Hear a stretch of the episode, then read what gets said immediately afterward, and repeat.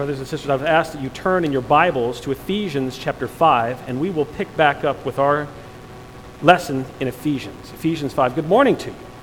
And all the saints said, Good morning. The title of the message this morning is The Walk of the Wise, Ephesians chapter 5. And Ephesians has been an extremely blessed book for us to study because Paul speaks to us in this letter from God. In the power of the Holy Spirit, Paul tells us what we need to know and what we need to do to be pleasing to God. Ephesians, then, you could say, is a big relationship book explaining how we relate to God and how we relate to each other in the church. It's a big identity book telling us who we were before and after God saved us. And that is just the case, brothers and sisters. God saved us. You did not save yourself, God saved you. And He's been saving people for 6,500 years after the fall of Adam and Eve when it became extremely necessary, abundantly necessary, that God save us because we could never save ourselves. Paul said in Ephesians chapter 2 verses 12 and 13, "Remember that you were at that time separate from Christ, excluded from the commonwealth of Israel, and strangers to the covenants of promise, having no hope and without God in the world. But now, in Christ Jesus, you who were formerly far off have been brought near by the blood of Christ. How far off were we? We were spiritually dead, unable to love God, unable to seek God we were darkness, according to Paul, but now in Christ, we are children of light, redeemed and adopted into the family of God. This is redemption. This is salvation. And Paul labors for the first three chapters of Ephesians to teach you about redemption, how redemption happened to you. We use the acronym EARS at CBC. EARS stands for election, adoption, redemption, and salvation, all of which are extracted from chapter 1, verses 3 through 13. God must give us ears to hear his calling, and he must give us ears to understand how sublime his Son is, the Lord Jesus Christ. God must send the Holy Spirit inside of you to do a work inside of your heart that you could never do yourself.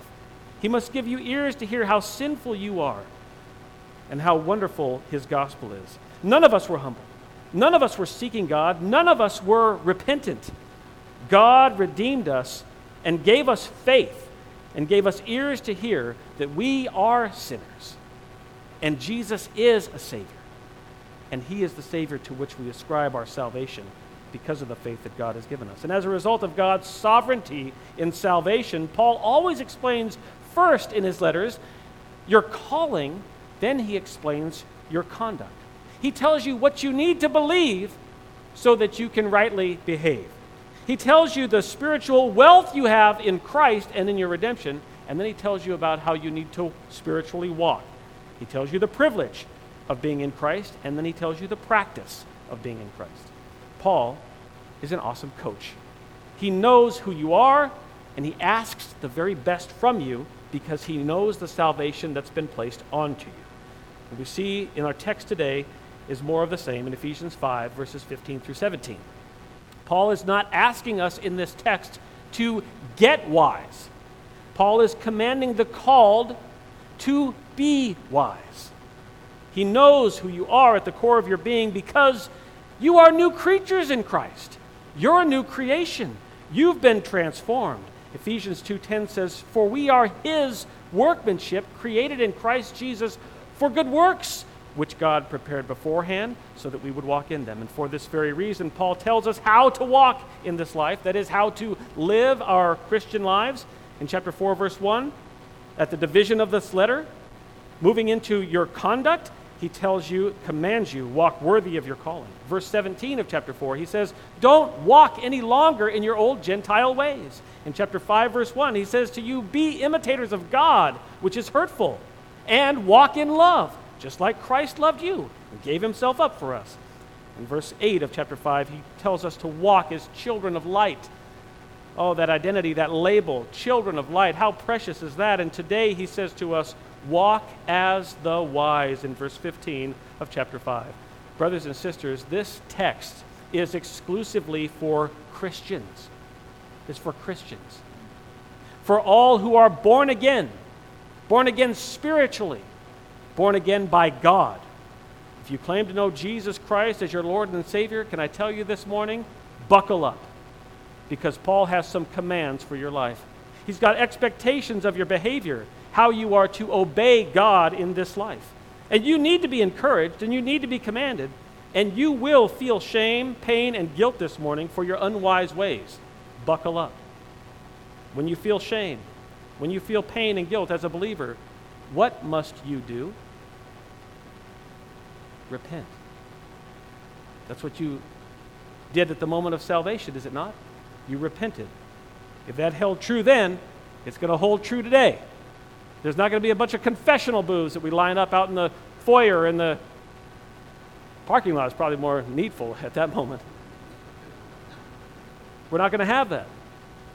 You're going to repent in your own heart as I teach through this message, where Paul commands you to be wise. And I'm going to make you think about all the ways in which you have been unwise, the ways in which you live unwisely. You need to confess your sin to God. You need to turn from your wicked ways, knowing God's forgiveness. What does Romans 8 1 say? There is now, therefore, no condemnation for those who are in Christ Jesus. But what about those who are here who don't claim to know Jesus as Lord and Savior? I would imagine we have friends here that are visiting and have not understood salvation from the Lord Jesus Christ. What about you? What about those here who are not members of CBC who worship a Jesus of their own understanding? Why did God bring you here today for this message? How can you be blessed by Paul's commands, which are directed at Christians? Your blessing is in not only listening to the commands that Christ is going to place on us Christians, listen, listen well. Listen to how things have to happen in the church. Listen. Listen also to the contrast in the text. The Bible and Paul only know two kinds of people the blessed and the fool, the righteous and the unrighteous, the wise and the unwise. Paul's contrasts demand you answer the question this morning Who are you? Is that what God would say about you? What do you believe about Jesus? What do you believe about yourself? Are you wise or unwise? And whose standard of wise are you using? Let's read together the text now as Paul offers this last walking command here in Ephesians 5:15 with the command to walk wisely. What does it mean to walk wisely? How can we obey this command? Read the text with me this morning and we will discuss the answers to these questions. Paul says in Ephesians chapter 5 verse 15, reading through verse 20. He says, Therefore, be careful how you walk, not as unwise men, but as wise, making the most of your time because the days are evil. So then, do not be foolish, but understand what the will of the Lord is. And do not get drunk with wine, for that is dissipation, but be filled with the Spirit, speaking to one another in psalms and hymns and spiritual songs, singing and making melody with your heart to the Lord always giving thanks for all things in the name of our Lord Jesus Christ to God, even the Father. 400 years ago, King Charles I of England ushered in evil days for the church of the Lord Jesus Christ. He was not a Christian himself, but pretended to be one because he saw the ability for control of the people through control of the church. He operated on worldly wisdom, Charles I did, making him spiritually unwise. You know what's really interesting about the study of this guy is that he was a fornicator. He had a lot of children by a number of different women. Do you realize that the next person who's in line to be on the throne in England is the descendant of Charles I? The first person who will ever be on the throne as a result of Charles is about to be on Charles, right? Isn't that interesting? Under his tyrannical policies, Puritan, independent, and separatist congregations, they lost their pastors, and they were forced from their pulpits by English bishops who demanded conformity to the state church on behalf of King Charles I.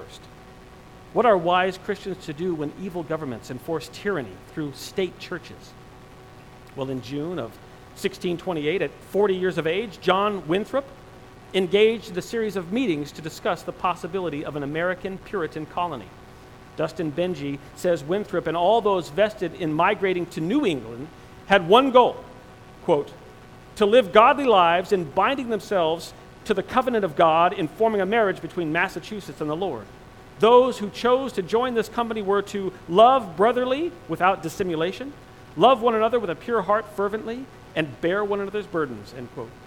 Two years later, in June 1630, John Winthrop arrived in Massachusetts Bay on the Mayflower.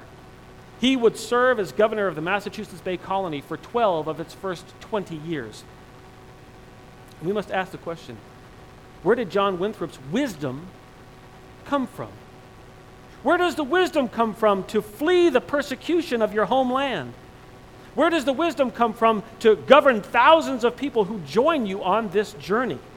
Where does the wisdom come from to overcome England's most evil days through your own hardship and your own self sacrifice? Answer Wisdom only ever comes from God. Wisdom is the direct result of God's salvation. Without salvation, no one would be wise. We are born sin filled fools to the core who have no fear of God set before our eyes. Solomon says in Proverbs 9, verse 10, the fear of the Lord is the beginning of wisdom. And so we must understand John Winthrop's wisdom came from God because God saved him. John Winthrop wisely made the most of his time on earth because he understood and discerned the will of God. Now consider just for a moment the blessings that have abounded to the whole world on behalf of God's wisdom, courage, and conviction being given to John Winthrop, governor of the Massachusetts Bay Colony. How much good has come from the American experiment? How far and wide has the gospel of Jesus Christ been shared by this one nation under God? How many people have been fed? How many people have been clothed? How many people have been healed in hospitals? All because of the wisdom of John Winthrop and others who prioritized religious freedom and the right to worship God with accuracy above the luxury of their English estates. Through God's wisdom and provision and their obedience and self self sacrifice, John Winthrop and many others sowed the seeds of the great national prosperity in which we have lived our lives. Our decadent lives are built on the backs of the sacrifice of God's servants. They discerned the will of God. They made tough choices. Truly, the Puritans and the early American colonists made the most of evil times. They walked in great wisdom. Brothers and sisters, here in the text, Paul calls us to be wise, just like John Winthrop and the Puritan settlers in New England. You see it here in the text at chapter 5, verse 15, where Paul says, Therefore, be careful how you walk, not as unwise, but as wise. Paul says, Therefore, based on all that I've been commanding you, based on the salvation that I know that you've received, I am, I've explained it to you in chapters 1 through 3. Therefore, as a result of that salvation, the one that comes from God, I command you be careful how you walk. Now, that's the New American Standard Translation, and I believe that it's a little weak. The Greek word here translated be, be careful, be, is the word blepo, which means to see or to look, or metaphorically, it can mean to spiritually have perception or insight. If you're reading from the ESV, it says, Look carefully. The King James says, See then that you walk circumspectly. Quite literally, the Greek reads, Look, therefore, carefully how you walk. Why do you need blepo in your life? No one's going to say blepo again except for three of you in the parking lot when you see something fancy happen around your car. Blepo, man. You need blepo in your life because blepo is a command for self examination. Look, look at yourself. Be careful about yourself. Examine yourself. Question yourself. How carefully are you living this Christian life that's been given to you as a gift of the grace of God? Akribos is the word for careful which gives greater intensity to Paul's command to look. John MacArthur says, careful has the basic meaning of accurate and exact. and carries the associated idea of looking, examining, and investigating something with great care. Clint Arnold said, akribos, careful, strongly underlines the importance of engaging in intentional and focused moral introspection. It compares, says Arnold, to the kind of care a judge would take in investigating a case. That's awkward, brothers and sisters. Is it the case that the secular judges who are deciding cases in Superior Court right now are more careful about those cases than you are about your Christian walk? What are the chances that your Christian life has come with great, personal, careful, regular examination? How many patterns and habits from your old way of life still linger around with you even today? How unwilling have you been as a Christian to look at yourself and examine regularly your thoughts, words, and deeds? Friends, the life of a Christian includes willingly, even happily, examining our ways. Wisdom begins with blepo. Write it down. Wisdom begins with blepo. Look, see, examine. Look, therefore, carefully at how you walk, not as unwise, but as wise. Walk here, again, is metaphorical. It's a word picture way of saying live or conduct your life. Wise is the Greek word sophos, which comes from the word sophia, which means wise. Paul uses sophos to create this extremely important contrast in the text the contrast between the wise and the unwise. Turn in your Bible to Psalm 1. Psalm 1.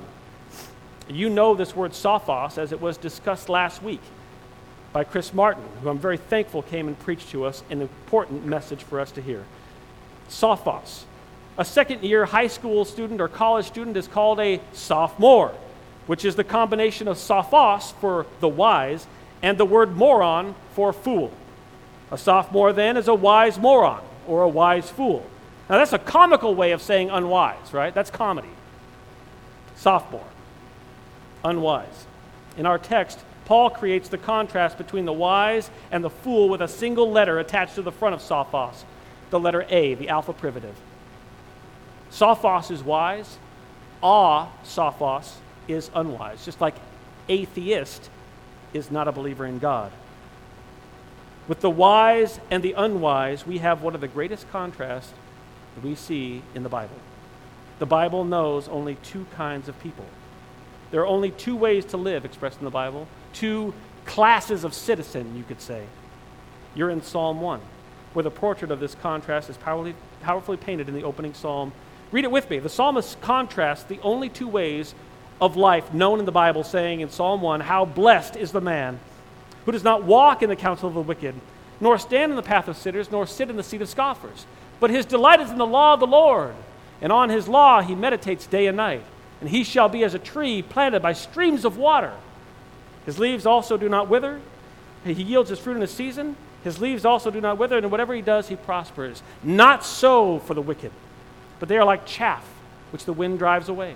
And therefore, the wicked will not stand in the judgment, nor sinners in the assembly of the righteous. For the Lord knows the ways of the righteous, but the way of the wicked will perish.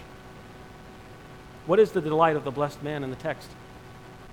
It is very clearly the law of the Lord, the Word of God, the Bible. What a treasure. Why? Why? Because it is the Bible that tells him all that he needs to know about his Creator.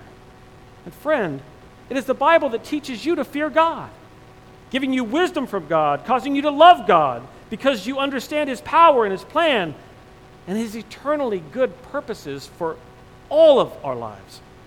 Turn in your Bibles now to Matthew chapter 7. Wisdom demands your continual consumption of the Bible. First, in that you know God. Second, in that you know how to blepo yourself, how to look and evaluate yourself. Are you like a tree firmly planted by streams of water? Do you yield good fruit in the proper season and have leaves that won't wither? Does your life show spiritual fruit, spiritual prosperity? Now, I praise God for this. Spiritual prosperity has nothing to do with gaining and collecting worldly treasures. That's a great joy to all of us. That completely levels the human experience, that playing field of the human experience. We are after spiritual prosperity, not earthly treasures. God is not pleased in how much Bitcoin you have or you had, or in your cars or your houses or all your worldly treasures. God is pleased when you live your life His way, on His terms, and not by the ways of this world. Again, there are only two kinds of people in this world, brothers and sisters, only two. Two classes of citizens, two paths of life that you can live. Jesus knows them well. He ends the Sermon on the Mount with these popular paths. In chapter 7, verses 24 through 27, the wise man built his house on the rock, the foolish man built his house on the sand. You're in Matthew 7. Look at verse 13 with me. Read with me the only two ways Jesus understands how you can live your life, where he says in verse 13 of chapter 7 of Matthew, Enter through the narrow gate. For the gate is wide and the way is broad that leads to destruction. And there are many who enter through it.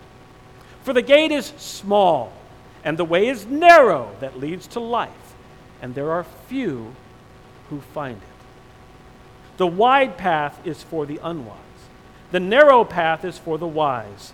Life only has two paths. Turn in your Bibles to Ephesians 5. John Winthrop was born on January 12, 1588.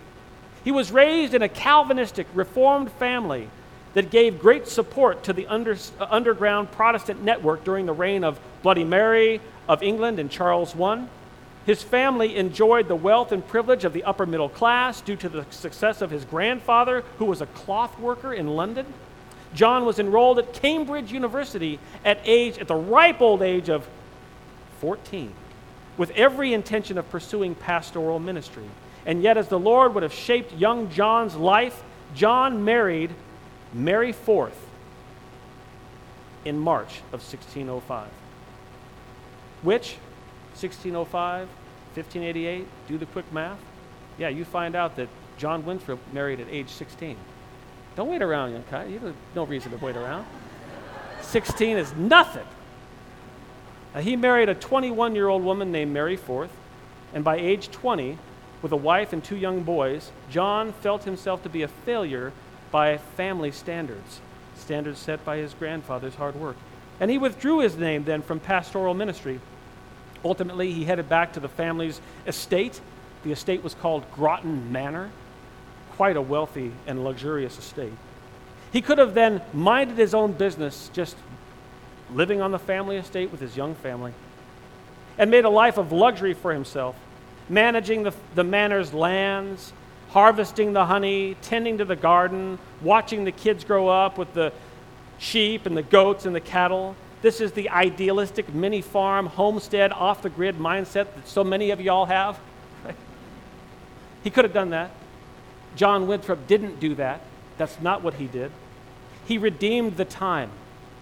Instead of sulking and embracing the thought of failure, he got involved in local politics and in his 30s was appointed a judge. This service uniquely prepared and qualified John to serve as governor of the Massachusetts Bay Colony in the United States of America. At that time, a simple little colony in Massachusetts Bay. Praise the Lord that John didn't have the internet to distract him. Praise the Lord for allowing John to have wisdom and not only have wisdom, right? To do wisdom. Objectively, wisdom can be evaluated. Evaluated right here in John Winthrop's life. We see wisdom objectively in this man's life. And the question for us is how can wisdom be evaluated? What are wisdom's criteria? How can we know our actions are wise? How can we walk wisely? Paul answers these questions in the text by presenting three criteria for calculating a wise walk. It's here in the text that Paul provides three waypoints on the path of wisdom that align our lives with the Lord. How can we calculate a wise walk? And what three waypoints on the path of wisdom align our lives with the Lord? Number one in your notes, review your life from verse 15 Number two, redeem your time in verse 16. And number three, realize the Lord's will in verse 17. Review, redeem, realize. Review your life, redeem your time, realize the Lord's will. This is the path of wisdom. And you'll notice that we've already covered point number one in your notes. Review your life. Review the notes. Review your life. Blepo, look, examine, evaluate, inspect your life carefully. That's point number one. That's the first waypoint on the path of wisdom. Review your life. The Christian life demands introspection, review, evaluation. Your walk before the Lord is not wise without self evaluation, and in self evaluation, even going further, your request for the help of others in evaluating your strengths and weaknesses, and even your unwise ways. Now, if you're honest, that's just not something that you wanted to hear this morning. You didn't want to hear that this morning, but that is the wise way. That's the way of the wise. We all want to run and hide from careful evaluation of our own conduct. That whole Rodney King gospel, can't we all just get along? I sin, you sin, we all sin. Hey, let's just get along. That's not going to work here, brothers and sisters. That doesn't work here. We need to be wise, we need to walk wisely. God has called you, has He not? He has chosen you. The redeemed and the saved, that's what you are. And as such, we will do the evaluation necessary to bring greater glory to God by redeeming each moment of our life, which takes us to point number two in your notes. Redeem your time. Point number two, redeem your time. The second of three waypoints on the path of wisdom. Redeem your time. Verse 16. Governor John Winthrop had a niece. Her name was Mary Downing. She married a wealthy Boston merchant. Interesting story here. Governor Winthrop, Mary Downing, his niece. Mary Downing was the great grandmother of Puritan pastor Jonathan Edwards, a man considered by many to be America's greatest theologian. Go figure. Generational faithfulness? That's pretty awesome. Jonathan Edwards felt great conviction about redeeming his time, so much so that he authored for us these wonderful 70 resolutions in his early 20s to direct his thoughts and actions toward wisdom and greater glory to God. Jonathan Edwards, resolution, resolved, number five, resolved, never to lose one moment of time, but improve it the most profitable way I possibly can. He says in resolution number 41, resolved, to ask myself at the end of every day, week, month, and year wherein I could possibly, in any respect, have done better. Perhaps Jonathan Edwards was convicted by Paul's words here in chapter 5, verse 16 of Ephesians, where Paul commands Christians to be found in verse 16, making the most of your time because the days are evil. Making the most comes from the Greek word exagorazo, which carries with it the idea of buying back, buying out of, buying out from. It's a marketplace terminology that carries with it all of the spiritual weight of redemption. Redeem is probably the best way to translate exagorazo. You see this if you're reading a King James version. Redeem is in the middle voice, which means to uh, which means the command is, is for you. The middle voice is reflexive. It means the command is for you. It is for you to redeem your time. You redeem your time. Buy back your time. You've got enough of your own time to redeem, so stay focused on fixing you. Good. I didn't see anybody tapping their wife's leg. That's good. Okay. Yeah, redeem your time. Focus on you. I'm mindful of Jesus' words in the Sermon on the Mount when he said in Matthew 6:34, "So do not worry about tomorrow, for tomorrow will worry about itself. Each day has enough of its own trouble." Not only do we have enough trouble in redeeming today, moreover, your life has enough hours that need to be redeemed just considering your own unwise ways. Those are the hours we want to redeem. Turning your Bibles to Luke chapter 12. Luke 12. For the sake of our time this morning, I'm going to believe that you have a good grasp on why we are to redeem the time. You remember that Paul said in our text there in Ephesians, because the days are evil. That's what he said. The reason why we redeem the time, because the days are evil. They were evil 2,000 years ago. They were evil 400 years ago in England. The days are evil now. Are we all resolved to the fact that evil is the order of the day in America and the world? Evil is the soup du jour, right? It's the soup of the day. Evil. That's what it is. That's what's being served up. Okay, so that's a baseline, right? That, that's a starting point from which we can understand all biblical reality because the Bible says this about the world that God cursed with humans, every single one of us being born in sin. So understand that as a biblical reality. You don't want to miss that that's a starting point. And from there, James Montgomery Boice says, making the most of time is to enter into this conflict and make a contribution for good. Even, I say, for the glory of God, that righteousness would be done on this earth. We know the conflict, and we must go into the conflict. We all value that the man that hears the gunshots and doesn't cower and run away, but runs toward the gunshots. It's also helpful to know God is fully in charge of all the conflict in this life and our participation in it. John MacArthur says God has set boundaries to our lives, and our opportunity for service exists only within these boundaries. And so God's expectations for you are entirely reasonable, brothers and sisters. You are not obligated in and of yourself to redeem the world. No one's asking that of you. God alone is in charge of global redemption, and He's done that perfectly in His Son. You are in charge of personal redemption, and even that the Lord is leading you through in the power of His Spirit. You should have questions, though. You should want to engage this personal responsibility that we see in the Bible that every single human being has before God, a personal responsibility, you should then ask the question how? How do we make the most of our times? Practically, what ways can I redeem my time? Okay, I'll play ball a little bit here. Sometimes it's best to allow you to just grasp the principle and tuck it into your own life, but this time I'm going to engage in a little more specific application for your benefit since you asked for it. What does redemption of your time look like? Number one, get off your cell phone. Like you over there and you. Get off your cell phone even while you're listening to a sermon. There's time to be redeemed. That device is a draw on you. Get off of Instagram. Get off of Facebook and Twitter. You young men, get off of the Xbox and Fortnite and your first person shooter games. Now, those are quick and easy targets, but it only tells you the negative half of the story. That's only the negative. You need the other side, the positive half of redemption as well.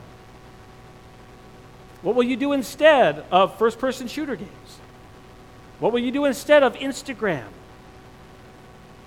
How will you replace your habits and patterns of your behavior? Let me give you the positive side of redemption as well. Husbands and wives. On the one side, you know that you need to end your silent treatment toward each other. And you need to positively then think about engaging marital counseling.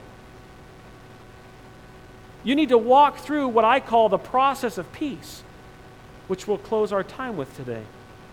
Every one of us positively needs to be reading and memorizing the Word of God. You don't know, young men, if you're going to be the next John Winthrop. You don't know that. God does. And He's going to use your time in His Word, memorizing, meditating on His Word, to lead the next generation. You need to evangelize the lost. You need to get past yourself. You, you need to delight in being told no after you've poured your heart out sharing the gospel with somebody. Sharing the gospel is exhilarating. It's more exhilarating than first person shooter games. It's a perfect place for redemption of your time. Evangelism, door to door, knock and share. Can I just tell you this as well? I have great tracts in my office that have my name and email on them, and I'm happy to pass them out to you to share with your friends. If you want gospel tracts before you leave today, come and see me. I've got them for you. Practice goodness toward one another. Love others intentionally. Love others like you love yourself. Be hospitable. Host a game night. Clean up your house. Ask people to come over. Buy them dinner. Buy them lunch. Share time with each other. Serve in the children's ministry. I mentioned we have a parenting class that's going to come up in the next couple months. week after week we'll need childcare. Are you available to watch the children for those who attend so that they can engage better parenting in their own homes? Service to your church, service to your neighbors, sacrificial service to other people. Maybe you would say, Oliver, I have no skills to offer my neighbors. Well, then get back on your phone and get on YouTube and get some skills automotive skills, Excel spreadsheet skills, nunchuck skills for entertainment purposes, small engine skills, gardening skills. Get some skills. And if you're paying attention to this list, redeeming the time goes back to the first two commandments love God Love your neighbor as yourself. That is redeeming the time. Redeeming the time, friends, is entirely relational. I'm going to say that again because I want you to write that down. Redeeming the time is entirely relational. How many of you have broken relationships in your home, in your family, at work? Raise your hand. No, don't raise your hand. It's all of y'all. I know that.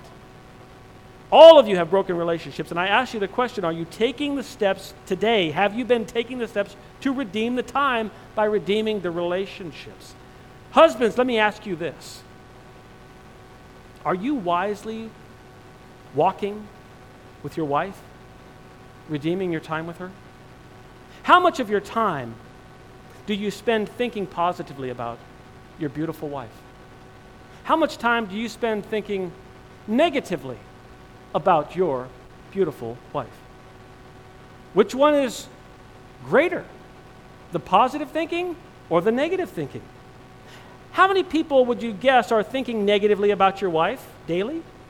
Could it be the case that you, husband, are the most negative thinker in the world about your wife? That's hurtful. Is that wise? Are those negative thoughts helpful? In those negative thoughts, are you glorifying God? Don't you see? Walking wisely demands redemption of relationships in our thoughts and words and deeds. You cannot fully redeem your time if you are not taking your thoughts captive and making them conform obediently to Christ. Wives, this same principle goes for you as well. Are you the only one delayed in respecting your husband? Are you the only woman who rolls her eyes disrespectfully at him? Do you take your negative thoughts about your husband captive? Or what are you doing to redeem your relationship with your husband, whom God so graciously gave to you? You're in Luke chapter 12, which many of you would prefer I read as opposed to convict you about your unwise ways. So we will read the words of Jesus, where Jesus is going to tell us in Luke 12, verse 15, a parable about a man who did not redeem the time. The rich man in the parable lost sight of relational redemption and instead sought to warm and please only his own heart. What do you call a man who does not redeem the time relationally? Let's read Jesus' words together and find out the answer to that question. Luke records that Jesus said in Luke 12 15, Beware and be on your guard against every form of greed, for, for not even when one has an abundance does his life consist of his possessions.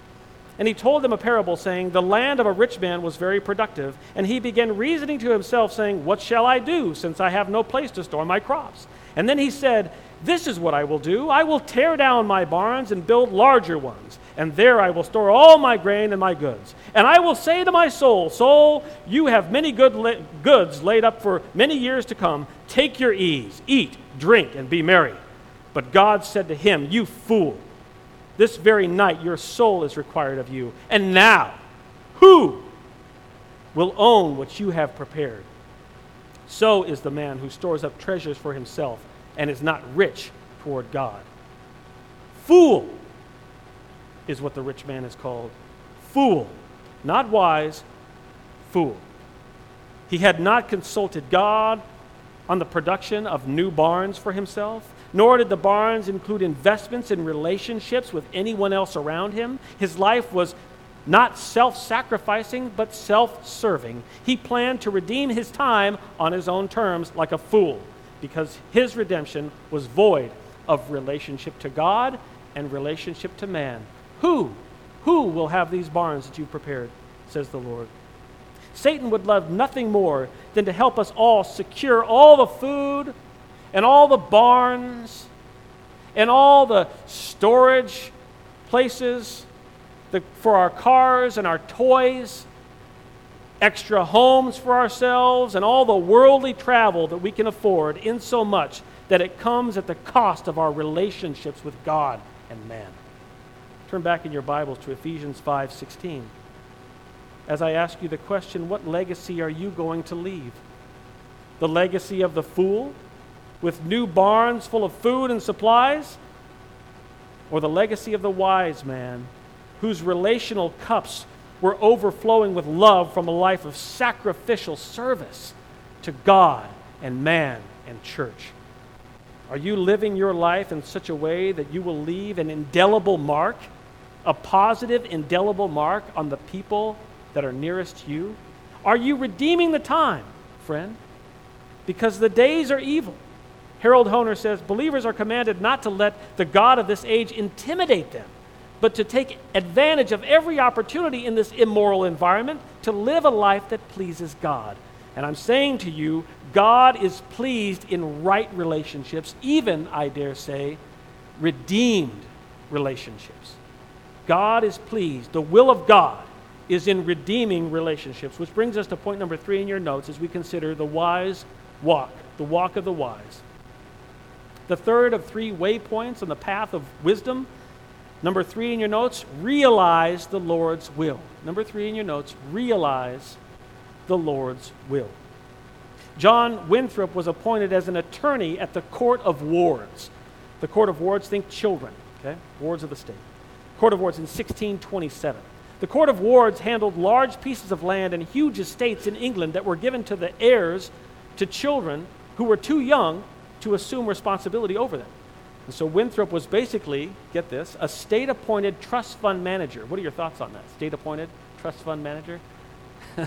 no, no, please. Do you want the state managing trust funds? Absolutely not.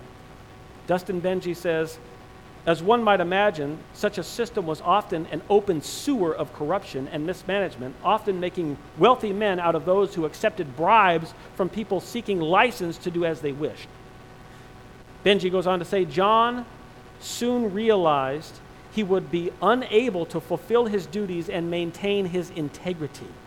For John to lead as he wished, according to the rule of God, he would not be able to remain in England. His attention increasingly turned to the new world.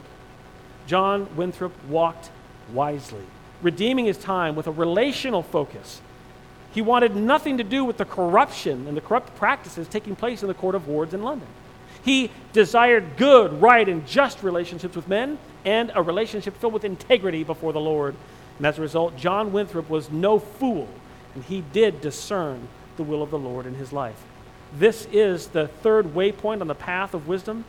We must determine, identify, realize, and understand not only Jesus' revealed will, but also Jesus' eternal will.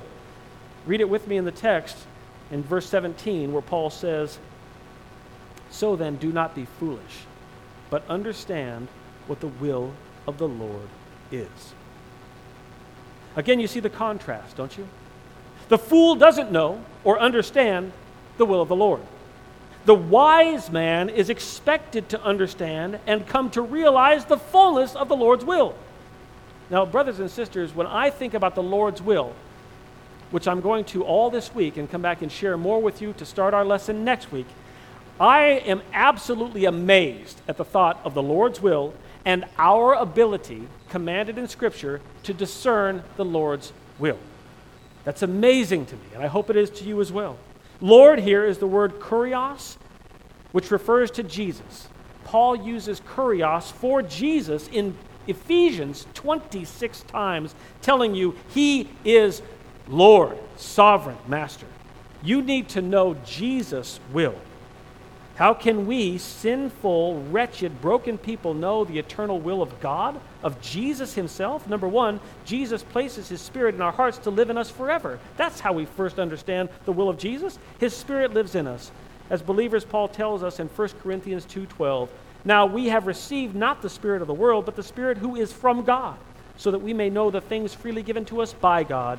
In verse 16 of chapter 2, Paul says, "We have the mind of Christ."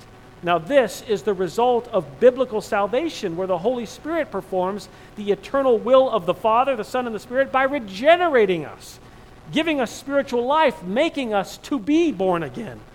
Second, in understanding the will of the Lord, the will of Jesus, Jesus has given us His Word. He's given us His Word that we might know His will. He's given us His Spirit and His Word that we might know His will. I told you earlier that Ephesians is a relational book. The whole Bible is a relational book. Our Lord wants nothing more than the perfection and purity for us in our relationship with Him. And He spared no expense to make sure that we have everything we need for life and godliness, even to the point of understanding the will of the Lord. The Lord has plainly revealed His will in His Word. And His will has everything to do with redeeming relationships. Look at the next section of our text in Ephesians, at, at chapter 5, verse 18 through chapter 6, verse 9. You, you see in chapter 5, verses 15 and 17, a command to walk wisely, which includes three waypoints to walk on the path of wisdom. We're studying that today. What does Paul address immediately in connection with wisdom, redemption, and Jesus' will? Paul rattles off 10 relationship redemption strategies, starting with our eternal relationships in chapter 5, verses 18 through 20, where the focus is the Spirit, the Son, the Father, in addition to one another, the brothers and sisters in the church. These are eternal relationships in verses 18 through 20. Then he moves to our most significant earthbound relationships in verses 521 through chapter 6, verse 9, where he speaks to wives, husbands, children, fathers, slaves, masters. We'll be covering these 10 relationship redemption strategies in the following weeks for now, you need to understand those walking wisely will realize the will of the Lord. And the will of the Lord is redeemed relationships. The will of the Lord is redeemed relationships.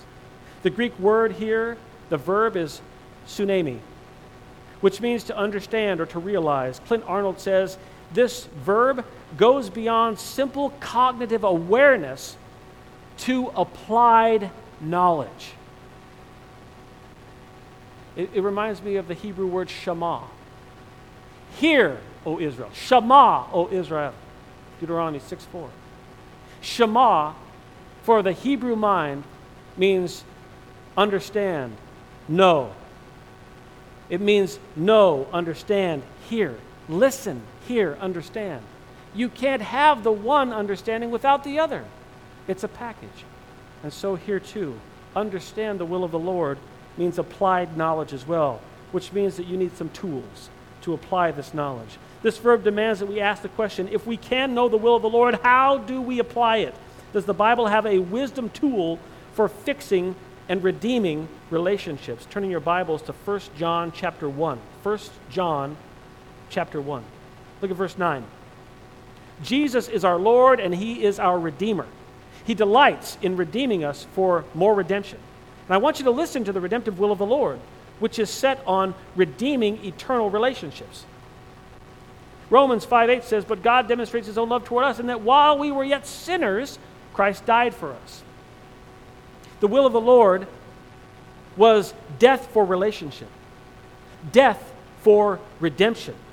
Now, how do we know that we are the redeemed? And what is the path of relational redemption with God? Well, you're in 1 John chapter 1 verse 9. And let's read the text together and ask yourself this question.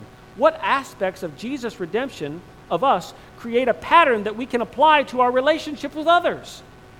Did anything happen in our salvation and redemption which is not only beneficial vertically, but horizontally as well? John says in 1 John 1 9, if we confess our sins, he is faithful and righteous to forgive us our sins and to cleanse us of all unrighteousness. So, what is the will of the Lord? Confession and forgiveness of sins. If confession and forgiveness of sins is beneficial in your relationship to God, how much more is confession and forgiveness of sin beneficial in your relationships with one another? James says in James 5:16, "Therefore confess your sins to one another." Relational redemption comes through confession. In counseling, I love to teach what I call the process of peace, which is the path of relational redemption. Friends, you are not wise. You are not redeeming your time. You are not applying the will of the Lord if you are not daily practicing what I call the process of peace. Some of you overachievers in your in your chair as you slid forward right that with your with your notebook. What's the process of peace? What is it? Tell us. Great. Glad you asked. The process of peace. Here's how the process of peace works. First, I would have you know the process of peace is travel size it fits right on your left hand. Your left hand. This is the process of peace. It fits on your left hand. The process of peace begins with confession, which fits on your pinky finger. Because far too often, confession is the tiny little thing that Christians won't do. We won't confess our sin enough, not to God and not to others. That's a shame. It's shameful of us. But we must. Confession is the starting point for peace in all of our relationships. It's the pinky finger on your left hand. Confession. Second, on the process of peace is repentance, the ring finger, the covenant finger. What was Jesus' message in Mark chapter 1, verse 15? What was his message? The gospel? Repent and believe.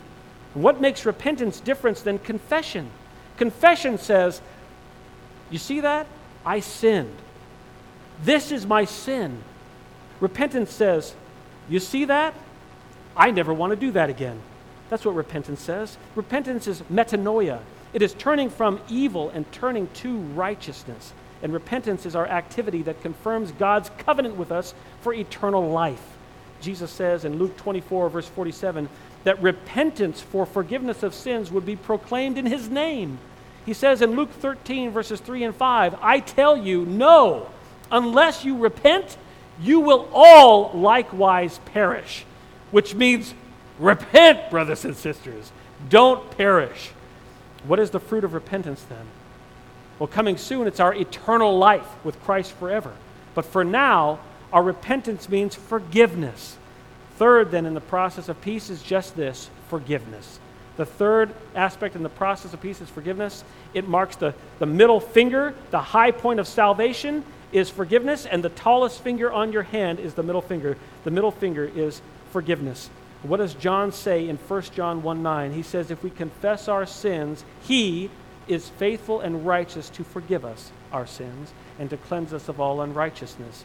God's forgiveness is certain because in his nature he is a loving and forgiving God. And so forgiving is God that no one in the Bible asks God, "Will you forgive me?" question mark? Not at all. To the contrary, believers in the Bible speak to God and they say, Father, forgive. Period. Our forgiveness is assured by the promises of God, by His own character. He cannot lie. He is a forgiver. The fourth in the process of peace after forgiveness is restoration. Restoration is the trigger finger, the action finger. John the Baptist warned the crowds who had gathered for his baptism of them in Luke chapter 3, verse 8, saying to them, Bear fruits in keeping with repentance. When we repent and we are forgiven, our hearts remain broken, contrite, and humbled by our sins. Restoration includes the attitudes and the efforts that display genuine remorse and regret over all of our wrongs that we have caused. Fifth in the process of peace is obedience. Obedience is observed on your hand as the opposable digit, the thumb, which holds everything together. If only Adam and Eve would have obeyed. If only we would obey. Obedience is the opposable digit, it holds everything together. Moving forward in life, obey God. Do what is right and good and just always. If you have been doing obedience to God, you'd have never fallen into relational failure. And when you fail because of the shed blood of Jesus Christ, understand we have this process of peace. Again, if it worked with God to restore that relationship, how could this not work with man to restore these relationships? The process of peace itself is obedience to God, as we read in 1 John 1 9. Brothers and sisters, why consider the process of peace? Because the process of peace is a relational redemption tool for those who are wise. This morning we were commanded by Paul to walk wisely. We found that the path of wisdom has three waypoints. Those three waypoints on the path of wisdom review your life, blepo, right? Redeem your time, realize the Lord's will. We can see clearly in the context of Ephesians 5 and throughout the whole of the Bible that God's grand plan is relational redemption for his glory. God's great glory, or God gets glory in, in redemption of every single sinner that he saves. Moreover, God gets glory when we carefully evaluate and redeem our sinful ways during our evil days on this earth, living and learning and loving the will of the Lord as we are found daily practicing the process of peace, redeeming broken relationships. Brothers and sisters, can you imagine the community, the love, the joy, the unity that we will experience when we are found walking wisely, redeeming relationships together all the days of our life? For the glory of Christ, John Winthrop wanted all of Massachusetts Bay Colony to walk wisely. He said, John Winthrop did, he said this For we must consider that we shall be as a city upon a hill. The eyes of all people are upon us. He said that 400 years ago. Brothers and sisters, I say that to you now. We shall be as a city on a hill. The eyes of all the people shall be upon us. And for those who may be visiting today, let it be known to you we at CBC choose wisdom, the will of the Lord, and humble self examination. And we ask you, will you join us? Will you humbly recognize your old, unwise, sinful ways? Will you do the will of the Lord with us, beginning today with your repentance for your sinful ways and rebellion to Christ? Will you join us in redeeming the time as we walk together as the Lord's wise children? Would you pray with me? Father in heaven, we thank you for today and the conviction that comes from recognizing wisdom. We see wisdom, we understand wisdom, it's right there in the Bible, and yet we are those who fail to practice wisdom. We, we live in this tension of having been made new creatures and at the same time still dealing with the flesh that so easily entangles us in the snares of this life. And Father, we pray that messages like this from Ephesians 5, verses 15 through 17, would pour over our minds, wash us through, cause us to redeem the time and understand and discern the will of the Lord. We want to be wise for you because this whole life is about your glory. And for your glory we pray in Christ's name. Amen.